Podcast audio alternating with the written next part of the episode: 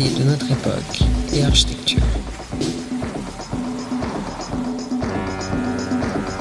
Habiter ici et le monde. Bonjour à toutes et à tous et bienvenue à Radio Anthropocène dans Habiter ici le monde. Je suis en compagnie de Valérie Didier. Bonjour Valérie. Bonjour Jérémy. Et nous allons passer un petit moment avec vous, hein, car nous Ensemble, ensemble. ensemble, En fait, ensemble. Et nous allons parler d'architecture. Une fois n'est pas coutume.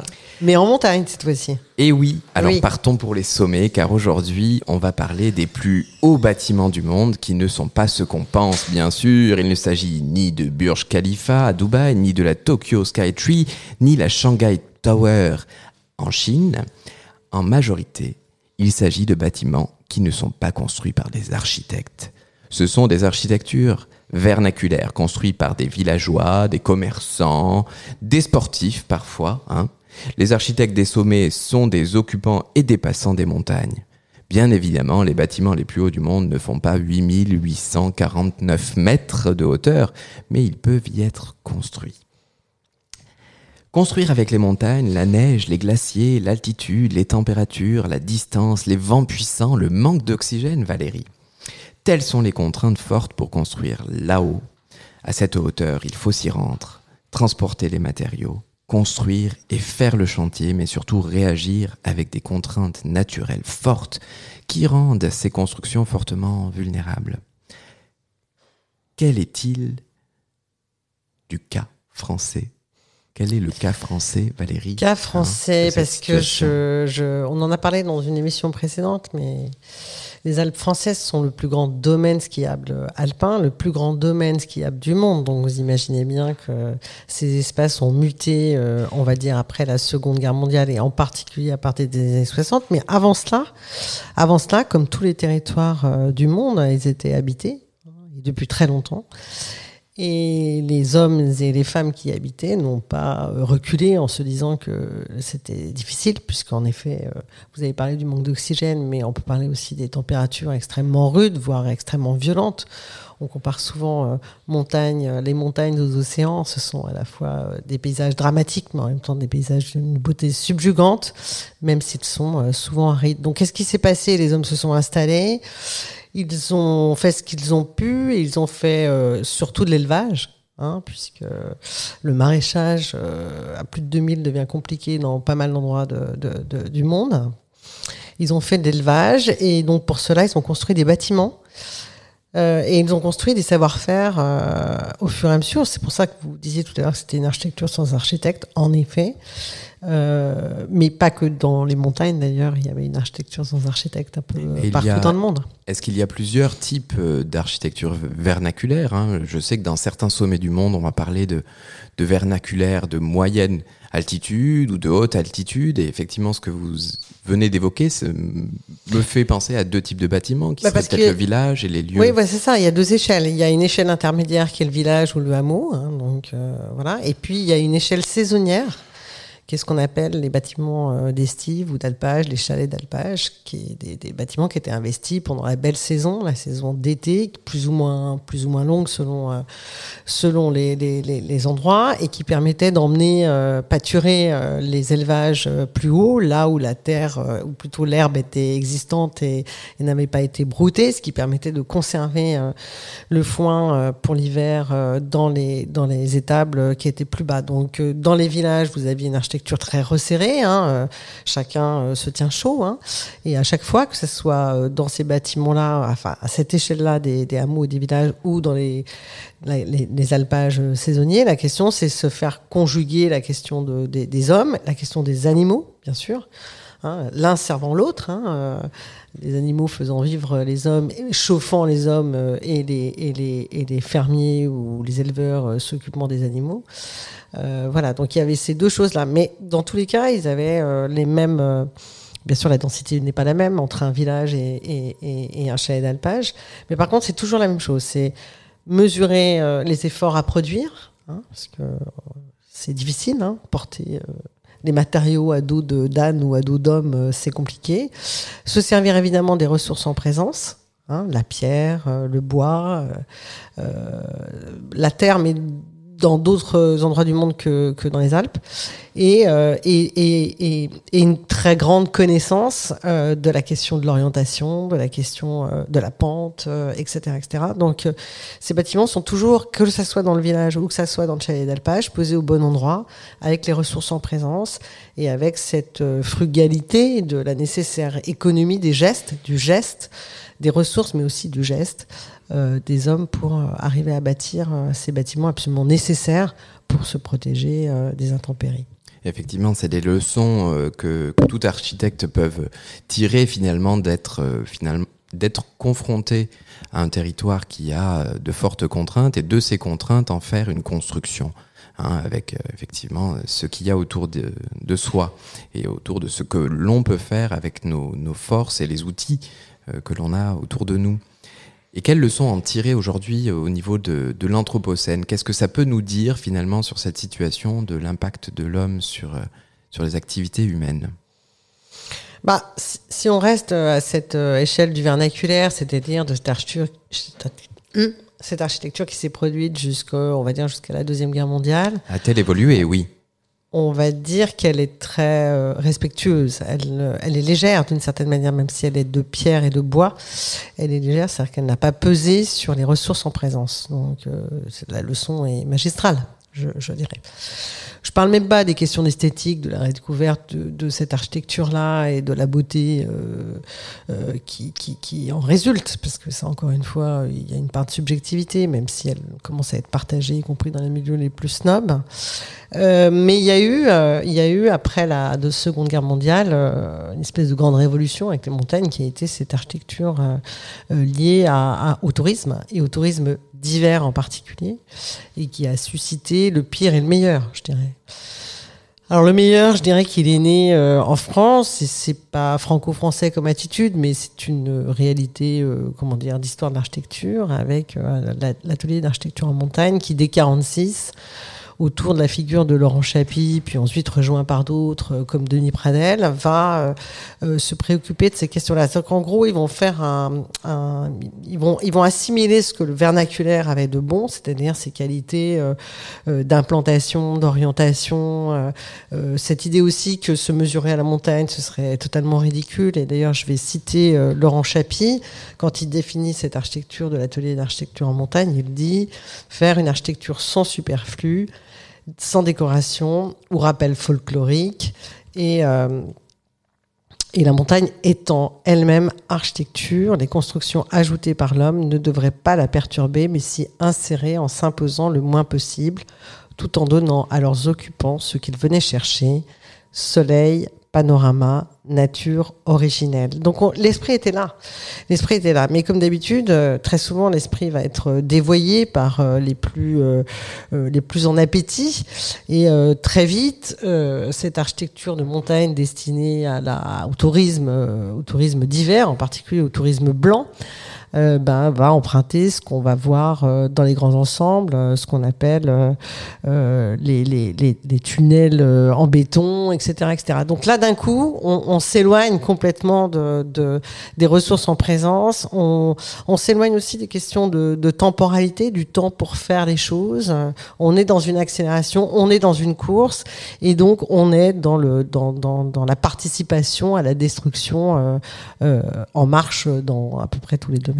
Qui est intéressant, en tout cas, moi, ce qui me, ça me rappelle vraiment cette évolution de, de, de l'Anthropocène. Et si on le regardait seulement à travers l'architecture et les constructions qui sont faites dans les montagnes, on pourrait voir finalement cette évolution hein, de l'impact de l'activité humaine à travers les exemples d'architecture qui vont évoluer jusqu'à aujourd'hui. Hein, si on regarde les différentes époques et les différentes ères, entre les moments où on construisait seulement avec de la glace ou que on se retrouvait en montagne et que potentiellement dans des temps reculés, on creusait un trou dans la neige jusqu'en arriver à avoir en haut du sommet de l'Everest à 8400 mètres, enfin 8800 mètres, des éléments de pierre qui sont posés. Et plus on descend, plus on va voir à travers les années hein, des, transformations qui vont être faites, hein, même dans l'architecture vernaculaire. On voit notamment si je regarde l'exemple du Népal, euh, comme à Namche Bazar, hein, cette ville du Népal qui a 3440 mètres d'altitude, qui était un, un ancien village, comme vous l'expliquez en France, qui était euh, commercial, où ils produisaient principalement du beurre et du lait de yak. On est encore dans un cas d'élevage qui va devenir un lieu d'étape touristique et un lieu où il va y avoir une véritable mutation de l'architecture vernaculaire, qui autrefois était avec des toits de chaume, qui autrefois était avec de, de la lauze, qui était avec différents matériaux qui vont arriver avec des constructions en béton, des constructions en tôle à partir des années 50 pour les toitures, des éléments qui vont être transportés en hélicoptère au sommet des espaces pour pouvoir construire et s'adapter euh, au changement de ce village-là, qui a complètement une nouvelle activité. Et on va avoir cette grande accélération, d'une part par les occupants, hein, mais aussi par, euh, par les passants.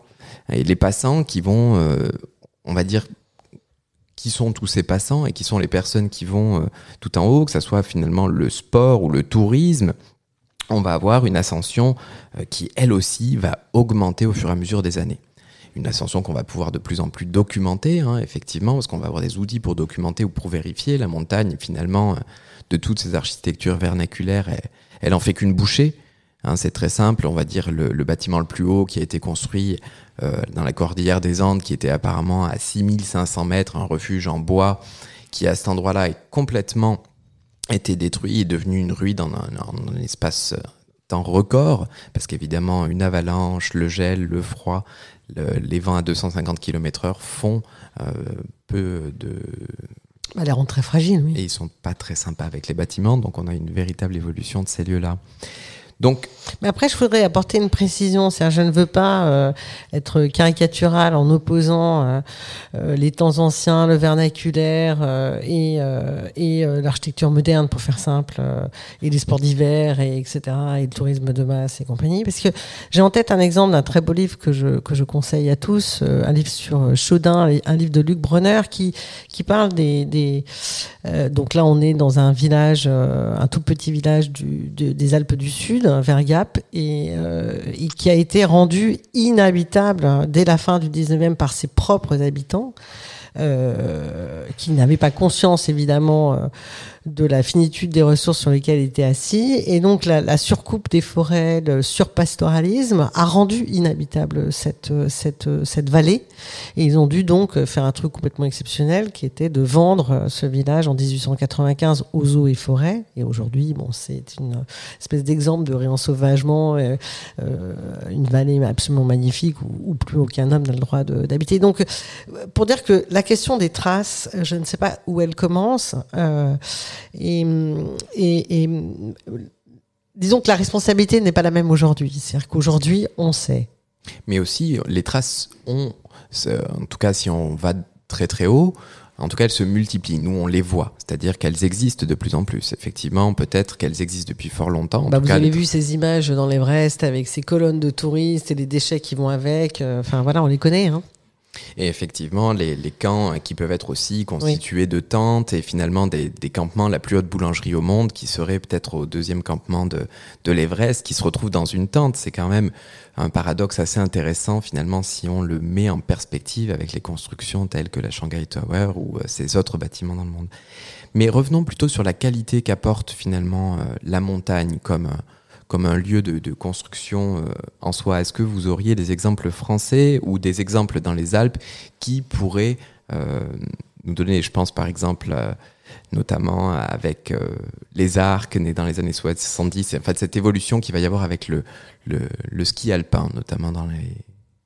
Bah, là, il se trouve qu'on a des très très beaux exemples parce que j'ai cité Courchevel tout à l'heure avec l'architecture de montagne, en tout cas la première phase de, de Courchevel des, des années 60, on va dire. Enfin, la réflexion se fait au cours des années 50. Et puis les arcs euh, 1600 en particulier, parce qu'il y a plusieurs niveaux euh, dans les arcs. Et euh, bah, c'est une architecture assez formidable malgré tout parce que parce qu'elle est respectueuse de son environnement, parce qu'on profite pleinement de ce panorama, panorama absolument prodigieux que sont les montagnes, parce que c'est quand même ça le la, chose qui, qui, qui est incroyable.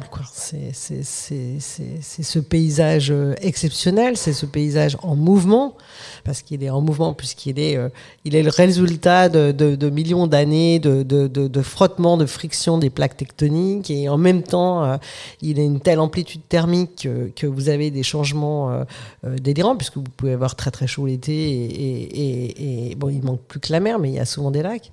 Donc voilà, la question que je me pose moi aujourd'hui, c'est cette architecture de loisirs très dédiée à la question de la, neige. De la neige, euh, voilà. Est-ce qu'elle saura euh, muter vers d'autres usages? Parce que c'est la question de l'usage, donc un tourisme d'été, bien sûr, ou intersaisonnier, mais peut-être euh, peut-être d'autres usages, parce que je crois qu'en soi, elle recèle suffisamment de qualité au regard de ce paysage, de qualité intérieur, évidemment, en termes d'espace habité. Je pense à tous les travaux de Charlotte Perriand, de Jean Prouvé. Enfin, bon, il y a eu quand même euh, les plus grands, Marcel Breuer, etc., qui ont travaillé là-dessus. Mais en même temps, euh, euh, voilà, une évolution de, de, de, de de, cette attention que nous devons mesurer au regard d'un, ce paysage à la fois si, si grandiose et en même temps si fragile. Donc c'est un peu voilà. Et effectivement, c'est en tout cas un, des lieux, je trouve, où euh, la question euh, de l'impact de l'Anthropocène se pose à différents niveaux. Je regarde, en tout cas, si on le confronte finalement à la plaine ou à la ville ou à l'urbain Anthropocène, les espaces de montagne, hein, parfois proches des grandes villes ou proches de Grenoble, peuvent devenir des espaces refuges si on se retrouve dans des, dans des cas où finalement, dans la cuvette de Grenoble, si au bout d'un mois il fait encore 50 degrés, les montagnes vont redevenir des espaces de refuge, mais des refuges habitants, des espaces où vraiment l'évolution est fort possible, comme on peut le voir par exemple en Inde, où de nombreux, euh, nombreuses familles bourgeoises se réfugiaient à Shimla, dans l'Himachal Pradesh, Pradesh pour euh, passer l'été. hein, pour aller Bah, on le voit au Liban aussi, après les catastrophes qu'ils ont vécues, euh, tous les plus riches sont allés se réfugier en montagne. Alors oui, euh, et puis on voit aussi les migrants qui traversent les Alpes euh, pour rejoindre euh, des terres euh, moins hostiles. Euh, oui, mais euh, voilà, comment mesurer ça? Évidemment, il y a, y, a, y a entre Lyon, par exemple, si je prends la question de, de, de Lyon et puis euh, je sais pas quoi, une, une, station qui peut être ou un village qui peut être à quoi 1500 mètres. En gros, il y a 10 degrés d'écart. Voilà, la Ce réalité énorme. il y a 10 degrés toute, toute l'année. Hein. Donc c'est- c'est énorme. C'est énorme parce que quand vous avez 40 degrés à Lyon et que vous avez 30 degrés euh, à 1500 mètres en journée, avec euh, une amplitude thermique qui baisse nécessairement beaucoup plus en montagne la nuit, bah, vous avez effectivement des lieux bien plus vivables. Mais ils sont absolument pas euh, aujourd'hui, euh, en tout cas, ils ont absolument pas une capacité d'accueil d'une migration urbaine euh, massive vers les montagnes et encore le faut-il. Donc je pense que tout ça est à réfléchir très calmement. En tout cas, on le sent même dans le monde de l'architecture, hein, que ces espaces de lisière, que ce soit la frontière finalement de l'espace entre la haute montagne et la mo- moyenne montagne, l'espace où la glace est en train de fondre, ou les espaces de littoral, hein, qui sont des lieux où la visibilité et l'expérience finalement de, de, l'impact du réchauffement climatique sont visibles. Hein, on va le voir, les premiers bâtiments qui au bord d'une plage comme à Soulac vont être, euh, vont être démolis parce qu'ils vont se retrouver face à la montée des eaux et qu'on a un ensevelissement qui est en train de se faire, le bâtiment va être détruit pour cette raison-là. Et en parallèle, dans les montagnes, on va avoir de plus en plus de sols qui vont être euh, découverts et qui sont plus forcément euh, des lieux où il y aura de la neige ou de la glace. Oui, c'est plus une question, c'est pas une question de destruction au sens, euh, vous parlez de l'architecture de, littoral qui, elle, risque d'être balayée, euh, pas d'un coup d'un seul, mais d'être balayée en tout cas sur de nombreux littoraux dans le monde. Là, la problématique de l'architecture de montagne, notamment celle qui s'est construite massivement dans les années 60-70, on va dire, c'est sa destination, le sujet. C'est-à-dire qu'est-ce qu'on va en faire, qu'est-ce qui va s'y passer l'hiver, c'est voilà. Donc c'est c'est plutôt une une, question de c'est une pression, c'est une question de mutation, mais c'est pas une question de destruction. Oui, oui, Enfin, me semble. et, et c'est assez, assez intéressant de voir que différents espaces où on voit ces modifications, sur le littoral, c'est plus ou moins un retrait qui est nécessaire, et dans les montagnes, c'est plus, plus ou moins, on, on le sent, en tout cas, un retour vers ces espaces-là, un regain d'intérêt, un lieu de reconversion, comme, euh, comme on le voit dans beaucoup de, de transformations de ces petites stations de ski euh, françaises qui, à l'heure d'aujourd'hui, essayent de trouver finalement un nouvel équilibre. Bah, surtout celles de moyenne montagne, parce qu'en effet, celles que de moyenne montagne, elles savent déjà que, que c'est bientôt fini. Pour la neige.